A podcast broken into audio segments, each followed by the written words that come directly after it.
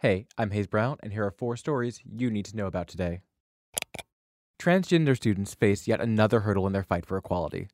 The Education Department has told BuzzFeed News that it will officially reject applications filed by transgender students who are barred from restrooms that match their gender identity. This is the first time that the department has taken a clear stance on the issue since it withdrew Obama era guidance on this matter back in February 2017.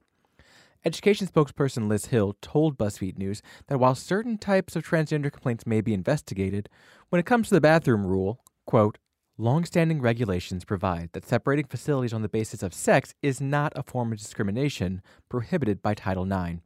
However, the Education Department's position actually conflicts with not one, but two federal appeals courts that ruled Title IX guarantees transgender students the right to restrooms that match their identified gender.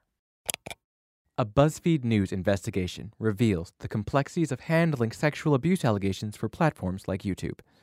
The article, titled, This is How a Popular Minecraft YouTube Star Lured an Underage Fan into a Sexual Relationship, spotlights the case of Marcus Wilton, a popular and notorious YouTuber. In December 2015, Wilton confessed to having a sexual relationship with an underage girl and then posting her nudes online.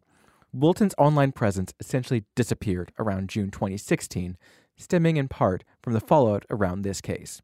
But there's been recent activity on Wilton's ever popular YouTube channel, and Wilton is just one of many prominent Minecraft players accused of engaging in sexual misconduct with underage fans. YouTube has cracked down on videos and content showing kids in compromising situations. Last year, YouTube even pledged to hire 10 thousand moderators to monitor the platform for inappropriate content. But as the BuzzFeed News investigation notes, a tangled web of law enforcement protocols and distinct YouTube community culture has made protecting underage users a wider issue for the platform. You can read the full piece over at BuzzFeed.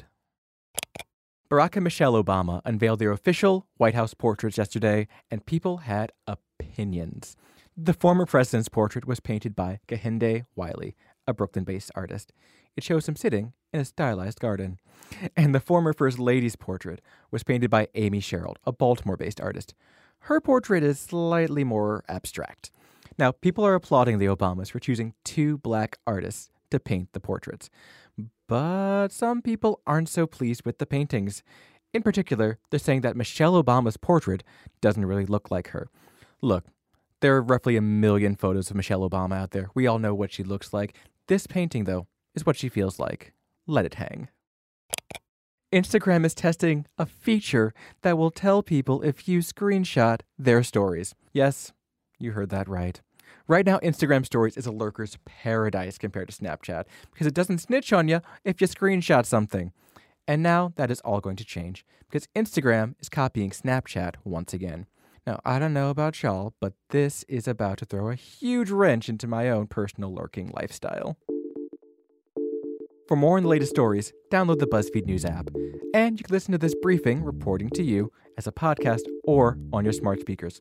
Just look for BuzzFeed News.